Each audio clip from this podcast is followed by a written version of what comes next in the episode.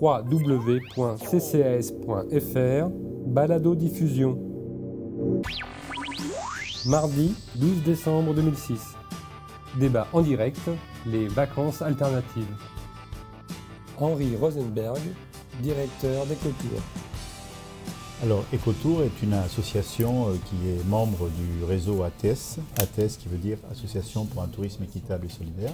Ecotour existe donc depuis 1996 et c'est surtout spécialisé sur les voyages en Amérique centrale. D'accord. Alors, depuis un an, donc une petite année, il y a ce partenariat qui a été euh, conclu avec la CCAS et Ecotour.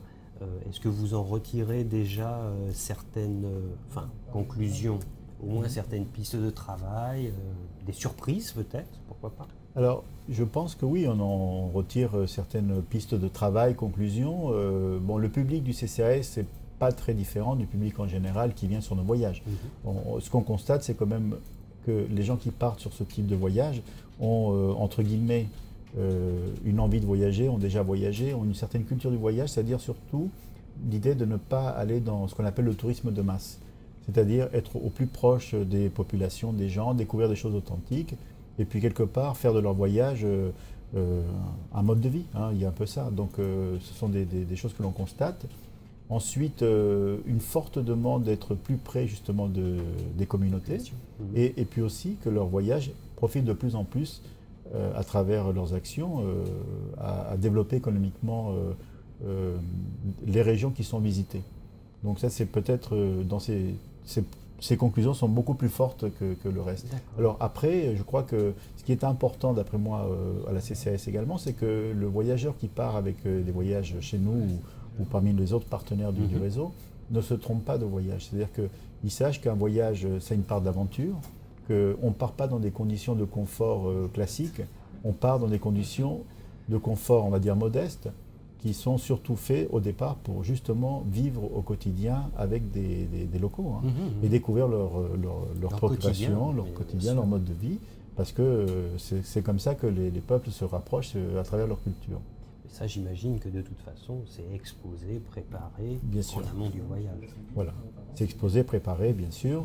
Et puis, bon, en même temps, euh, on développe dans toute la région euh, un processus similaire, puisqu'on a également, par exemple, entrepris euh, au Mexique un voyage autour des petits producteurs de café, donc euh, sur la démarche du commerce équitable, Mhm. qui est l'idée, c'est de, justement de permettre aux voyageurs également de découvrir le plus du commerce équitable. Lorsqu'on achète un paquet de café ou un produit du commerce équitable, en quoi cela va améliorer les conditions de vie de- des gens? Voilà, donc c'est vrai que y aller voir, discuter avec les personnes, c'est quelque chose de très fort.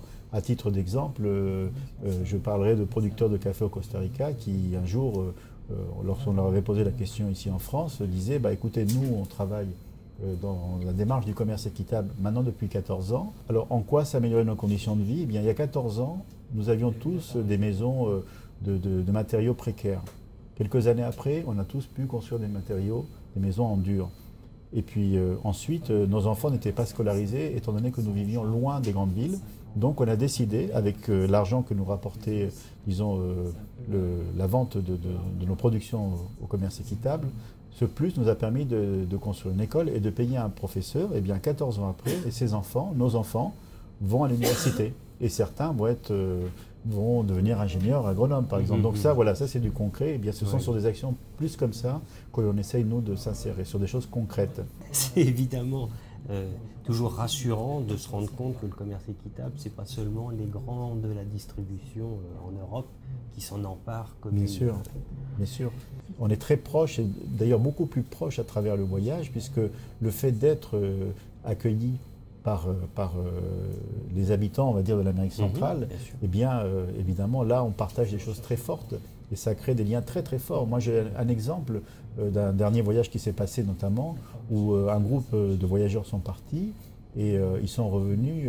pour eux, c'était des moments très forts de vie et, ils ont envie de, de- de garder des liens avec la- les gens chez qui ils ont été hébergés, la population. Donc, des actions vont continuer autour de ça.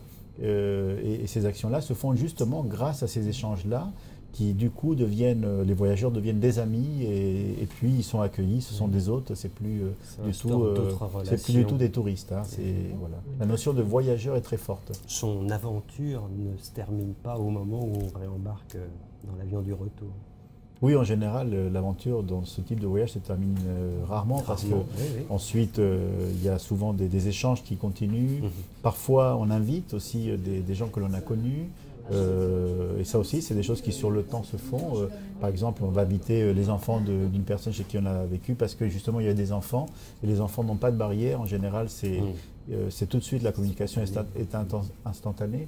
Euh, et puis euh, parfois c'est le contraire. Eh bien, d'autres personnes justement vont dans, dans, dans, dans ces, mêmes euh, endroits justement pour être hébergés et connaître ces gens-là et participer donc à leur façon également au développement de, de la région, en tout cas au développement économique. On est bien loin du tourisme De masse, classique hein. et de oui, masse oui, bien sûr. et toutes ces On est dans une autre démarche. Ouais, ouais. Alors, et, et cette notion de, de voyage justement différent a peut-être encore un peu de mal.